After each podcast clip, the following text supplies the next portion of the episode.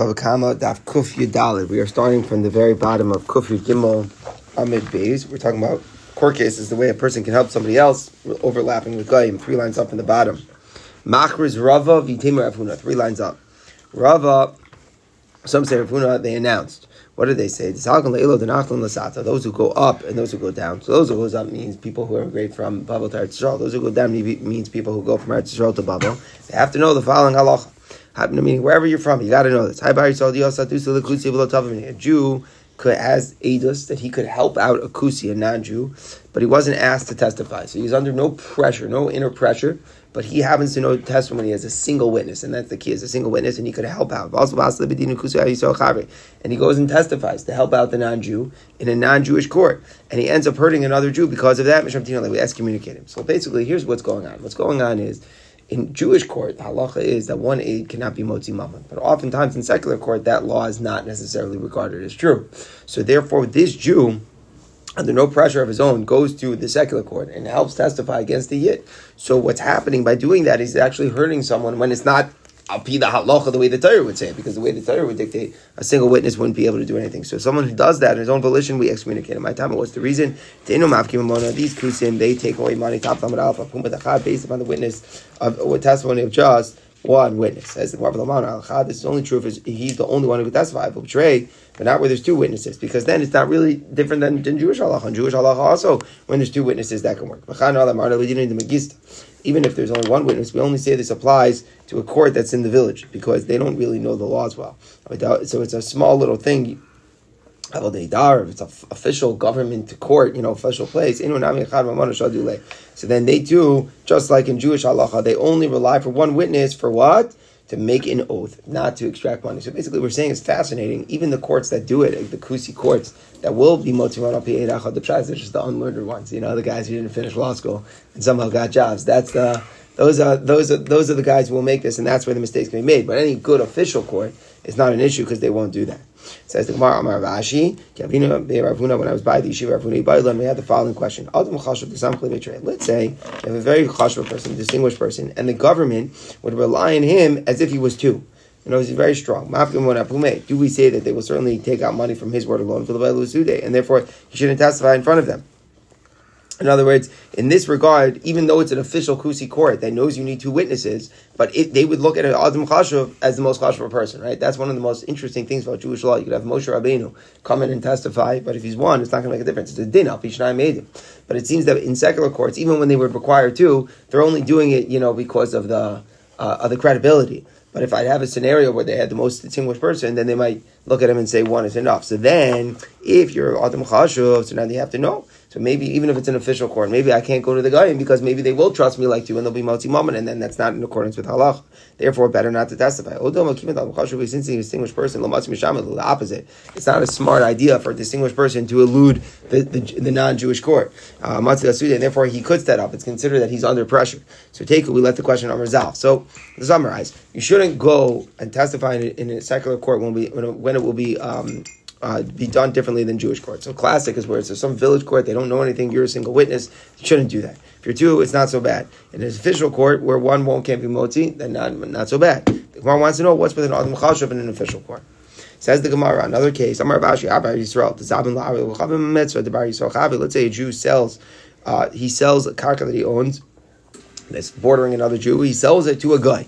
So he's selling his land, he's selling it to a guy, and he's basically making this guy the neighbor of another Jew who used to be his neighbor. we excommunicating for bringing in the guy next to the other Jew. My time, what's the reason? Maybe you're going to tell me it's the din here from Bar Metzra. So what does that mean? Is the din from Bar Metzra? So it's very interesting halacha, whole sugya. But when land's put up for sale, the owner who's right, the, the owner of the property right next to it has first dibs on buying it. I can't say no. I want to sell to somebody else. He has first dibs, and that comes from Asisa Yashav Atov. You have to be, you have to do what's good. But even if it's beyond the letter of the law, if you're not going to suffer a significant loss, you're going to he's going to pay you. It's not like you have to give it to him as a handout. Asisa Yashav Atov, you, you have the right to do it. He certainly would benefit by having the field adjacent to his field, and therefore, as long as he has the, as he could raise the money to buy it, you have to give him the first. Um, the first dibs. That's the halacha bar metzra. So maybe you're going to say here, that's what's going on. It's like bar metzra. How are you selling to the guy as opposed to selling to the yid who's adjacent? Someone who buys from a guy or sells to a guy, there is no din of bar metzra. When you buy land from a guy, so the din of bar metzra is not is doesn't apply because the whole thing is to is, is to protect the interests of the neighbor, right? That's the whole the whole idea. So the buyer can claim that I did whatever I already protected you by removing the guy from your neighboring property. Meaning, like if I took away your guy, your neighbor, don't come after me and say you should have let me buy the property. I did enough for good for you. It's a fascinating thing. If I'm removing another Jew as your neighbor, so you could say, I would have wanted that property. But if I was removing a guy, you can't tie it to me. Why did I buy it and not let you buy it? Because uh, the doesn't apply over there. You should be grateful enough that I got a guy uh, uh, away from you. And if you're selling and it's the guy who's the buyer, there's no of why? Why don't you sell to the not to the guy? Because fascinatingly enough, it's really a din on the buyer. It's never the seller who's considered to be harming the neighbor. It's the buyer who bought instead of letting the other neighbor who was already there buy first. So there's no din of bar metzra when I sell to a guy because the guy doesn't have oh, he doesn't have that din. So therefore, in this case, I'm selling to a guy. What do you mean? I we excommunicate him for, for, for, for not offering it to the Jewish neighbor first. There's no din of Shabbat when you sell to a guy. So the Gemara says, You brought a lion right to my border. So meaning he's basically subjecting me to future harm. It has nothing to do with the law of Bar Metzra that I should have first dibs on the land. You're right. But I'm just upset with the fact that you brought a lion as a neighbor to me. So therefore that itself is a reason for excommunication. The Gemara says, so therefore the excommunication exists until the seller accepts upon himself that any onus, any harm that might come because the Gaisha neighbor is living there now, he will uh, he will have to pay for. So if he accepts that, then we'll lift the we'll lift the ban of excommunication. So it comes down to the maskana. Very bad to sell your property to a guy and harm your Jewish neighbor who's already there. But it's nothing to do with the halacha of our mitzvah of offering the land to a Jew to a neighbor first. Nothing to do with that. It's a new halacha. Don't bring lions next to your neighbor's property, and we'll put the person in in, in until he accepts to pay for any possible liability for that. All right, the Mishnah continues all halachos here of theft. Not. Let's say the customs collector they took away his donkey, but then they give him another cheaper donkey. So in other words, they maybe out of compassion, but whatever it is, they, they give him an inferior one. And obviously, what's going on is that that used to be somebody else's donkey. So they took away my donkey, they gave me an inferior donkey in his place, and now I realize, hey, I have somebody else's donkey in my possession. Not only listen or let's say bandits come and they rip off, you know, your garment, but they give you another one. So you're allowed to keep them. Interesting. You don't have to be concerned that I'm using something which is not mine. It's assumed that the owner already was miyash, that there was despair. And uh, remember, what's the halacha? Even if Yosh alone is not kona, Yosh and Shina Rishus coupled together is kona. So that's what this is. It's Yosh and Shina. Hamatzah ben in a case where someone rescues something from the river, I'm guys or from troops, attacking troops, listen or from bandits. So here you're basically you're, you're rescuing something from a scenario where the Bailam probably wouldn't have gotten it back. So Imnis Ashua Bailam, if it's known the owner despaired, then you're allowed to keep it because if we know the owner was saying, "Oh, you know, I lost my thing," so then we'll uh, so again, so we'll be more comfortable saying it's Yish and Shirishas. Here it sounds like we have to know more about the Yish. Rashi alludes to that. We'll see some more circumstances in the Gemara to figure out like, could I? This is going to be the big sugya. Can I assume there was Yish? Do I have to hear there was Yish? How do these things work? In scenarios where a victim loses his thing, do I have to like actually know he was Miyash, or is there an assumption that there was Yish? So on and so forth. We'll see. The same halacha applies If you find a swarm of bees, so in that scenario, we'll have to see why we're adding this. So we say the same thing. If we know that the owner has already given up hope and getting back his bees, and now it's coming to me, then I'm allowed to keep it. In general, a woman or a minor is believed to say that the swarm came out from here. So in other words, generally, a woman or minors disqualified from giving edus. But if they testify where the bees come from and they identify the owner, they are neman, and then whoever finds them have to return them. So why are you believing one? Why are you believing this one? Uh, the edus of the woman or the, the minor? Normally, you don't believe them. So the Gemara will address that. Another halacha A person is allowed to walk into his friend's field to save his swarm of bees. And as you ever just to do that, to walk there, even though it's not your property. But if your bees go there, you're allowed to go get them. But if you damage the field by going there, obviously you're still liable.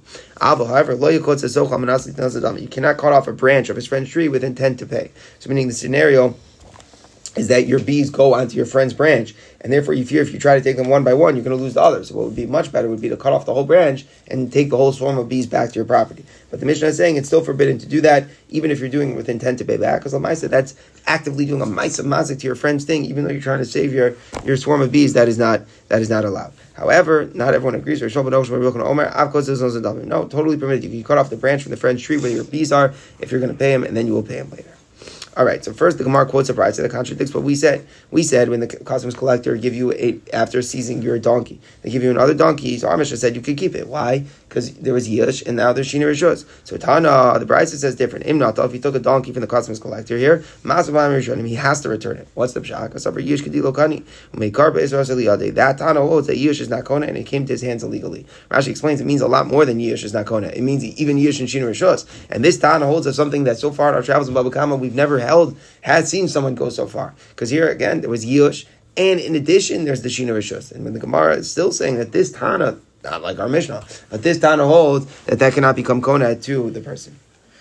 Igad Amri. Therefore, then now that's probably why the Gemara provides a different explanation from the Brisa. But last, It doesn't mean you have to return it. Of course, if you get the donkey, you're fine. But if you wanted to return it, you should return it to the original owner. So what does that mean? My time yish kani really yish with the shin was kona. However, me Amar yesh if you don't feel comfortable, right? Sometimes people just don't feel comfortable when they know it was somebody else's. So they say, I don't want to be using property that I know used to really somebody else's. Then he should give it back. The point is, you don't owe anything to the customs official. Like giving back to the customs official, you're not accomplishing anything. If you want to get it out of your out of your hands, give it back to the original uh, owner, and I guess you figure out whose donkey it was.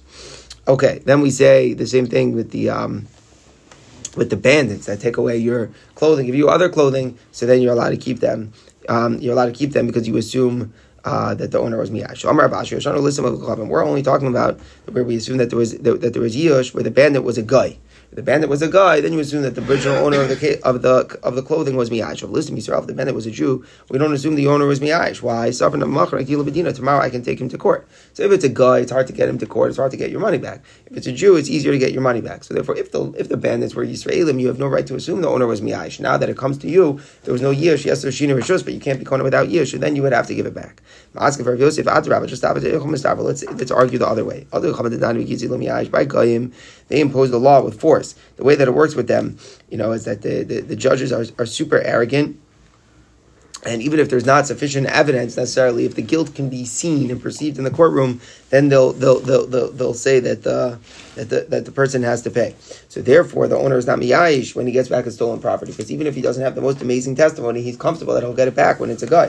Yisrael, even the, the Amr miyayish. In case of Jews, all they do is talk. He, so then he actually does despair, meaning to say the, a Jewish court can all they do is maybe make a verdict. It's not so easy for them to impose it or get it, so on and so forth. So therefore, the Jew, when he's dealing with another Jew, he actually in that scenario does despair. Mamish the opposite. It's more he would despair more if the bandit was a Jew than if the bandit was a guy. So the Gemara argues Eli Itmar. If anything was said by Rav Ashi, but we're only talking about Goyim Matzefa Itmar. We're going on the end of the Mishnah. The end of the Mishnah said Hamatzim and a guy's someone who rescues from the troops or from bandits. And you say, if the owners have despaired, where at the end of the Mishnah it's mashma, only if you know they despaired in stamalo, but without knowing anything, you have to assume that they weren't miyayish. There, Rav Ashi explained, you know why in the end of the Mishnah you have to assume that they weren't miyayish unless you hear they were, because Loshim Chavim is where the bandit was a guy. That's right, since the court imposed their law with force, we don't necessarily assume that the owner was miyayish when it was taken from him.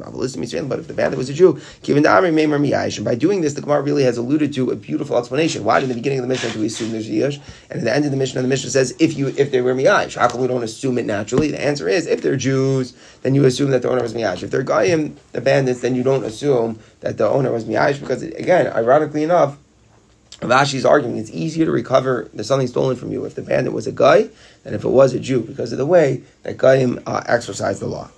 All right, says the Gemara Tanan. So we learned in the Mishnah. In regard to the hides of a bala bias, whatever their thoughts have, make them susceptible to tumah. So remember, what's the halacha for susceptible to tumah? You have to be finished product. You cannot still be in the middle of being processed. It has to be a general finished cleat. So a householder, what does he do with the with them? So he's going to make he's going to make a bed, a bed. He's going to make a tray. He's going to make a board. So he could, or he could decide I'm going to make shoes. So whenever he's finished processing it in his mind, mentally, I'm not doing anything more. That's when it becomes susceptible to tuma. So he's not planning on selling it. So whatever, whenever he decides, okay, is that's what it is. It's a tray. So as soon as he says that mentally or thinks it mentally, now it's makabel tuma. Mishal abdon. But if it's a professional tanner in mashal and thought alone doesn't make it a kli. Why? Because imagine a customer comes in and he actually wants shoes, then you're going to start processing it further for him. So your decisions aren't binding. That's the point. So since the decision is not binding, so it's not yet susceptible to tuma. Shal gazlan in the case of a hide of a robber in mashal the thought of the robber doesn't make it susceptible to tuma. Why? Because the robber we don't know that the owner here despaired, despaired, and therefore he's going to sue him to get it back. So the robber is not considered the owner of it. So his thought, even though currently he's holding the hide, isn't significant enough to give it um, to give it to him. But if it was a thief he's the person who takes it without the knowledge, right? A Gazlan takes it brazenly. The Gana is the one who takes it without their knowledge. The thought doesn't make it tuma. Why? Because we assume he was miyash, the owner, because he doesn't know who took it from him. So if it's a Ganav, we assume he was miyash. Therefore, the Ganav is the total owner, and his thoughts about whether what he's going to use it for are binding. The Gazlan, we assume the owner is not miyash, because he knows who took it from him. He hopes to get it back. Therefore, we assume that the owner was not miyash. Shimon Omer Chilufat Just the opposite. Kel Gazlan, if it's a robber, Bashwasim Tamasan, his thought is make it tummy. Because if it's an armed robber, you're scared of such a guy, right? Such a thing, event. So therefore, the brazen guy, so therefore you assume you're not going to get it back. Shogan, if it was Adi Mashwasim Tamasan, the thought does not make tummy. We don't know that the owner uh, recovered it. So Mamish the opposite. Shimon holds that the, the, the robbery victim does despair. But the, the thief, um, the robbery victim does not despair because he hopes to discover who it is. You know, he'll check the cameras and find out who robbed from him, who stole from him. Okay, so Amar Ula. Now that okay, now that we just saw this amazing machlokas here, Shimon and the Rabbanon. When do we assume a victim is mi'ayish, and when do we assume not? Do I say when it's a ganav we assume he, he, he, he's, he's mi'ayish, when it's a gazlan not, or the opposite? On a gazlan I assume he's mi'ayish, and on a ganav not.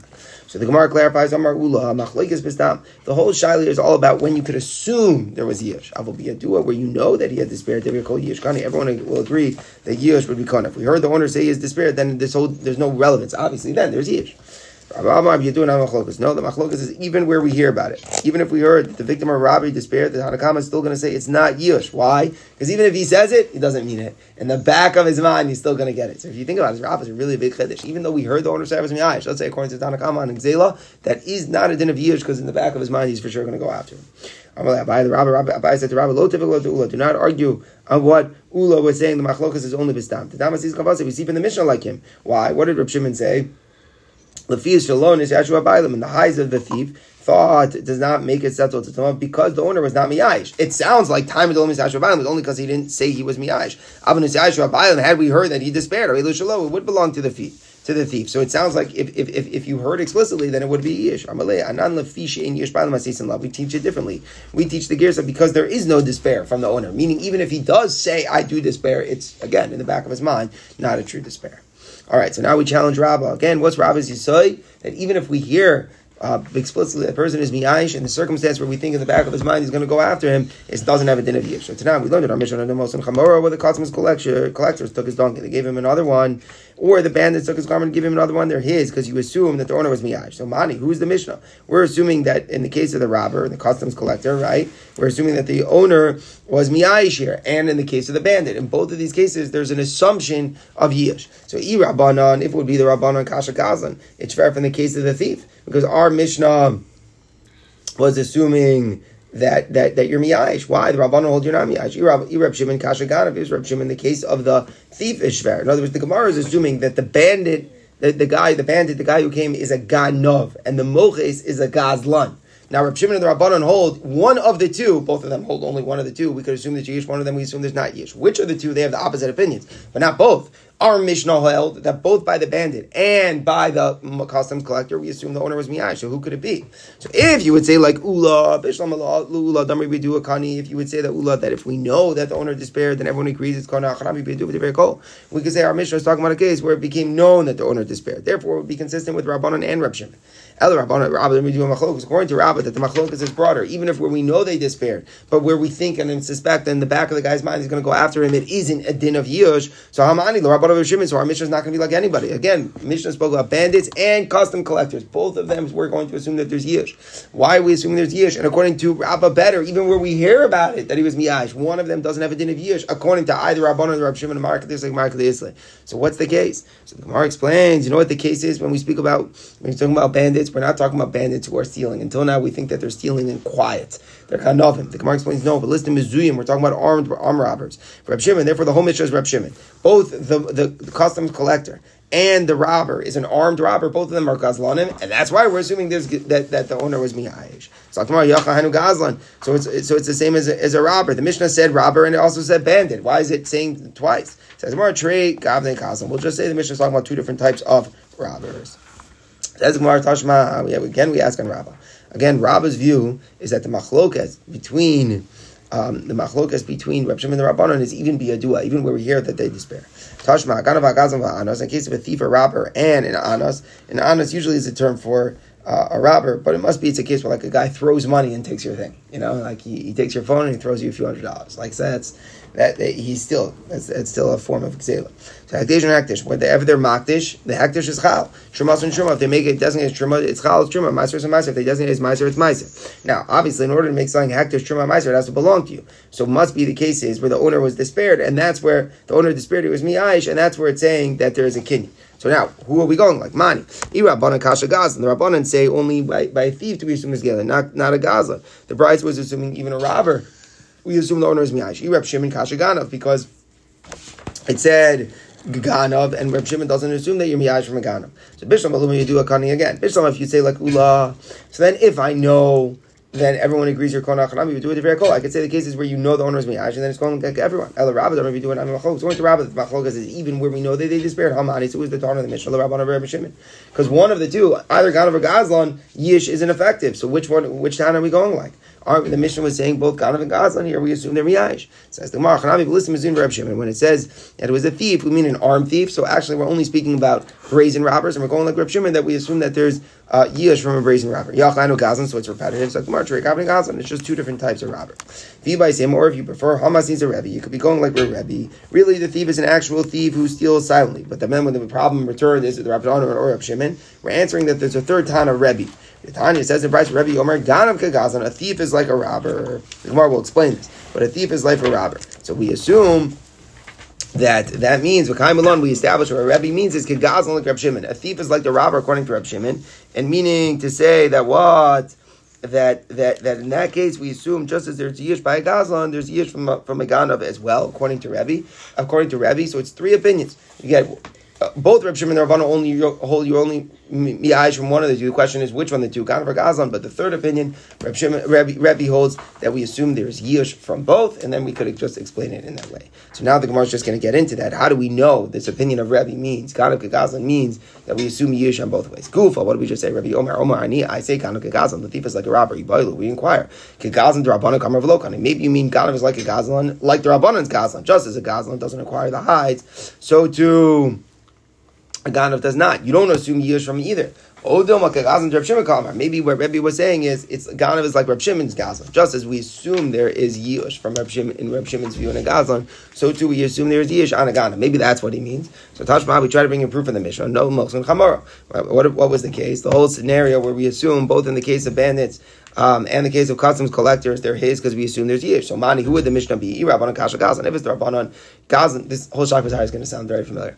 Irabbanan Kasha Gazan. If it would be the Rabbanan, then the case of Gazan is fair. Why are we assuming there's Yish? Irab Shimon Kasha Ganav. Why are we assuming when there's a Ganav there's Yish? So yeah, Mishlamar Rebbe Kid Gazan, Reb Shimon Kamar Vakani, if Rebbe held a new opinion. And when he says Ganav Gazan, he means like Reb Shimon's Gazan, and we assume Yush on both Ganav and Gazan, Hamani Rebbe. Then the Mishnah is Rebbe. Very good. Mishamachi Kani. That's why we assume there, there is Yush on both. And it's going like Rebbe. If you meant the thief is like the robber, the, the Rabbanan's the robber, we don't assume there's Yush. And also on a thief, we don't assume there's Yush. So Hamani, who's the town of the Mishnah? It's clearly not Rebbe. Rebbe holds you're not assuming Yush from anyone. And either Reb Shimon or the Rabbanan hold there's only Yush from one party. Lo Rabbanan, Velo Reb Shimon, Velo Rebbe, Velo Reb Shimon, Velo Rabbanan. Says the Gemara, no, we could go back to the proof. Really, maybe Rebbe means the opposite. We don't assume despair in either case. Who is the Mishnah? When the Mishnah said bandits, but listing Mizuyim, we're talking about armed bandits for Reb Shimon. And the Mishnah was just listing two types of armed of, of, of, Gazlanim, and that's why we assume there's Yish. Yachlanu Gazlan is repetitive. Trey Gavlin Gazlan. No, the mission just wanted to tell you two types of robbers. Okay, the same proof the other way. Tashma Gazlan This is again the same exact shakva. The reason it's so familiar, same exact shakvatari the Gemara was having on the Amid Aleph to be shakavatari. In the Amid Aleph, the Gemara wanted to know between Reb Shimon and the Rabbanan. Maybe they agree. If we heard explicitly there was yish, that's why we tried bringing these proofs. Now that we heard there's an opinion of Rebbe Ganav Kagazlan that Ganav and Gazlan are treated in the same. Either we're trying to figure out does that mean we assume yish on both, do we assume there's no yish on both? So Gemara is bringing back all, all these brises to try to interpret it. Maybe it'd be going like Rebbe. So Tashma, we look at the second price again. The thief, the robber, the guy who just throws down money and takes your thing. Hektish, hektish, hektish, hektish, shuma, shuma, meiser, meiser. Clearly, the vard is we're assuming the owner is miyayish and they're koine. So mani who are the Rabban Kasha Gazan because we don't assume there's there, there's yish by Gazan according to Rabbanan.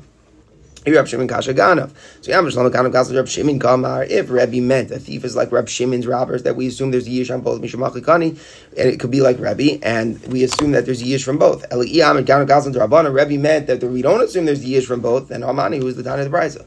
So the Gemara says the same point again. But listen, Mizun Reb Shimon the Brisa when it's talking about a, bandit, men an armed bandit, and we're going like that. That's a Gazan, and the Brisa is going like Reb Shimon that on Gazlan we assume there's Yish. Yachanu Gazlan is repetitive. Trigam Gazlan is just talking about two types of robbers. Okay, so we still need to resolve our inquiry. Rebbe says a thief is like a robber. Does that mean like Reb Shimon's robber and we assume there's Yish on both? Or does it mean like the Rabbanan's robber and we don't assume there's Yish on both? So I'm Rav Ashi the Rabbi Toshma bring a proof. I'm Rabbi Reb Shimon Beret. Remember in our Mishnah, someone stole and left it for his son. So it said if it was something of real property, the son has to return it. So Rebbe told Reb Shimon his son, it doesn't mean actual real property like a house or land, but rather it means let's say the stolen thing was a cow and and the Yorish plows with it. A donkey that he uses since it's just such an obvious, distinct item, everyone knows who's who used to belong to. It's his donkey, it's his cow. It's this disgraceful to his father's reputation for him to keep on using it, and therefore he has to return it. Time is the It sounds like the only reason that they have to return it is out kibbut avaim, alav kibbut and low. Otherwise, they wouldn't have to return it. Why not? Must be because they're kona with yish and shina rishos, right? As we spoke about a few days ago. But wait a second, why are you assuming there is yish? Why, why, why are you assuming this yish? In this scenario, um, um, what, what, we don't know what it is specifically one way or the other, but but our point is that we know it's a gazlan because the Mishnah said a goyzel machos. We know we're dealing with a robber if we don't assume that there's that there that there is yush by a gazlan, then why would Rebbe be teaching over the Mishnah in that way? Why are we assuming that there was? I mean, no, Rebbe gazlan Reb Shimon Kalmar. No, it makes sense. Now we see that Rebbe's statement, a thief is like a robber, means that in both we assume there is yush. Because if it would mean that it's like a robber and in both we assume there's no yush, then why in the Mishnah is Rebbe teaching it, Reb Shimon his son, that we that that, that the only reason they return is not to keep it out of the aim, but a regular item they wouldn't return. No, a regular item they wouldn't return. No, even a regular item they should return. Because why are you assuming there's yush? So we're coming out of the Maskana very clear. There are three opinions. Um, holds you're you're you're, you're not miyash from Gazan, you are miyash for Ganav. Rav Shimon holds you you are not not miyash from a Ganav, you are miyash from Gazan, and Rebbe holds we assume you are miyash from both. All right, then the Mishnah had the same thing if you find a swarm of bees. If you know the owner would despair, you can keep them. My what are you adding with this? What, what, what's this extra chiddush? We already spoke about someone who's rescuing from a river. The troops are bandits, so so so you know it's yish there. So the swarm of bees. Why would I think different? Even a swarm of bees, the acquisition to begin with is only kin and Why? You know what's interesting about owning bees? You can't really own them right? It's very hard because you can't really be in control of them, right? They go, they go, they, they go to fly away. So even if they nest in a person's property, they're legally still owners. The Rabbanan gave you ownership. It's all the Rabbanan that bees can be privately owned. So I would say, since the whole ownership of bees to begin with is the Rabbanan, since it's only the Rabbanan that the person who lost the swarm of bees is considered that it was ever his. Even if we don't know that he was miyash, you should always assume he was miyash. In other words, since it was only his midrabanan, maybe you could be lenient in allowing the rescuer to keep it, even without knowing that there is yish. Kamashmal, the Mishnah tells us no. If you know he despaired, then yes, you could acquire them. Low, low. We said the minor or the woman is believed to say that the swarm of bees belongs to this person. So the Mar Hashver, uh, does you know how could this be? Are, are minor or a woman eligible to be aided for the court? In here with what are we dealing? Don't you buy them or ask for makarin? The owner was chasing the bees. The owner and the minor were just speaking casually, and they said, The swarm emerged from here. So we're saying a big yisoid here. There's something called If I come in to say formal testimony, you don't believe me. You're apostle Eidos. But instead instead of hearing you as an aid, I heard over your casual conversation when you have no formality. So you would say almost the opposite. That's weaker. But no, It's ironic, but it, it, makes sense. When you're speaking over in casual conversation, no reason to lie, no reason to come to the court, no reason for anything, and you're overheard by the court just in conversation, stating facts, so then we actually have reason to take on what, and believe what you're saying is true. So even though in Isha Bekatan, our apostle in court, when they see as the story is unfolding, they're just um, casually stating their knowledge, then we take on what they're saying. However, the Gemara says, Again, this is not so simple that we apply Mesiach Lefituman. Amar Avashi Mesiach Lefituman Leidus Yishvavad. Generally, we don't we don't we don't consider it credible Mesiach Lefituman. You know where we consider it okay to allow a woman to remarry. That's always a special iguna issue when a woman doesn't know what happened to her husband, and Rabbanan lowered the bar of credibility, how much is necessary. For example, they believed a single witness, so there they were able to believe even a woman Lefi uh, Mesiach live tuman. If they, they heard you know children saying, "Oh, we're going out to the hesped of so and so," they can assume that that so and so is dead and that his wife can remarry. What do you mean we only believe them for edus isha? We just said for nechil shadavarim we believe them. So what do you mean only for edus isha for believing also here in monetary in for monetary cases? So the Gemara says No, here it's only because it's the kinyan drabanan. Remember, you only own the bees on a drabanan level to begin with. Therefore, someone else is allowed to Therefore, the Rabbanan said, like, you know, Haim Amru Vahim Amru, that we rely on casual talk. But when, when Rav Ashi was saying we only, we, we generally don't rely on casual talk, he was talking about dinim that are daraisa.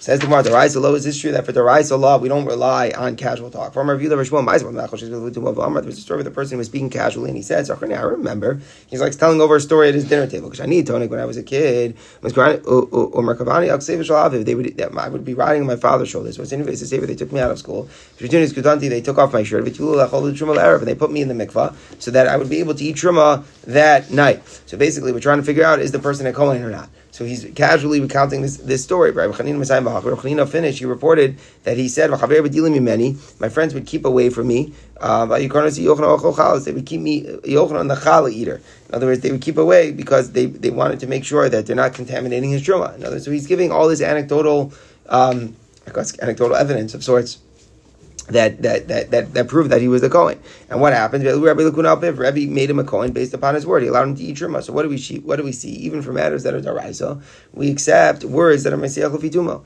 Says the Gemara truma darabanan. Rabbi was only dealing with darabanan truma, meaning to say there's different types of darabanan truma. Either maybe in the second base, something there's all darabanan, or um, and and therefore we were more lenient on that, but not in daraisa laws. Achati daraisa law says the Gemara. Is it still? Is it true that in daraisa was we don't rely on casual talk? Vaki also Rav Dimi Rav Dimi came from Eretz Israel. Amar he said over. And other people say Rav Acha Rav Acha of Kartiga. They say Ma'aseh from Shmuel Levi. Story came from Levi. V'amar Ma'aseh from Rebbe. Other people say story came in front of Rebbe. Betino Gachad Shemesiach Vituma. Someone was speaking casually and he said, Ani V'imi Nishpilu Ve'Chavim. My mother and I were taken captive by the Goyim. When I would go out to draw the water, Dati Alimi. My mind was always on my mother. Look what If I'd go get wood, Dati Alimi. My mind was always on the mother. Is your Rabbi Apilakuna? Rabbi allowed her to marry a Kohen. In other words, normally what's the halacha? If a guy rapes a woman, then she can't marry a Kohen.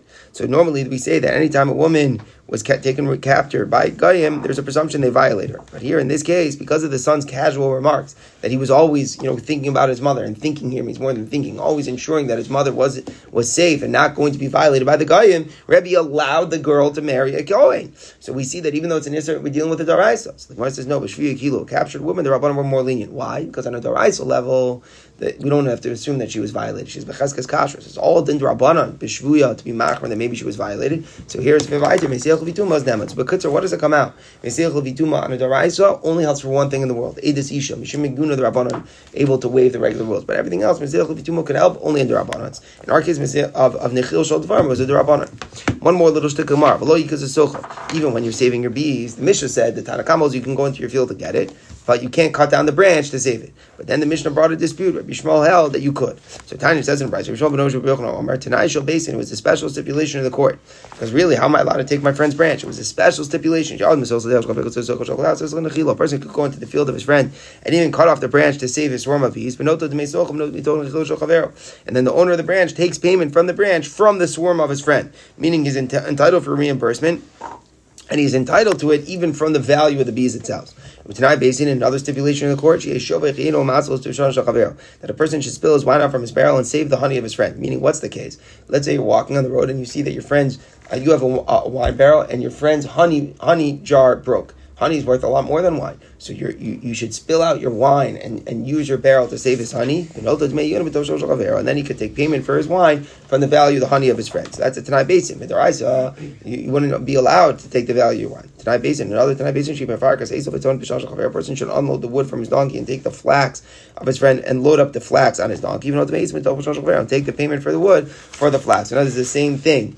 A person needs really desperately needs your donkey for the flax, and you add it with wood. So you take off the wood, and then you get reimbursed for your wood later, and instead you put the flax on the donkey. Where does all this come from? Mecha Tasi, the Rabban should make such takanos.